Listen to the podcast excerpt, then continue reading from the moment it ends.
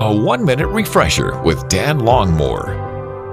Nothing like finally getting to go home. How about it? At the end of a long day, or maybe after a vacation, being on the road a while.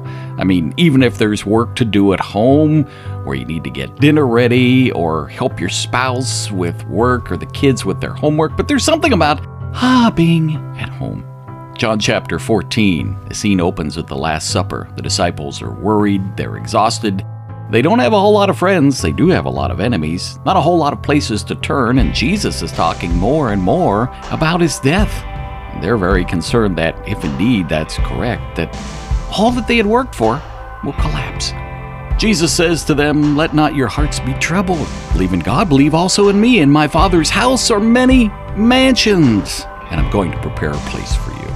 Yes, you and I have an eternal home. If we've put our faith in Christ and we're walking with Him, we have a secure home. So when this weary journey is over, we can say, Ah, I'm finally at home, and we can have rest for all eternity. Refresh and renew with Dan Longmore. Afternoons from 2 to 5 on WRGN.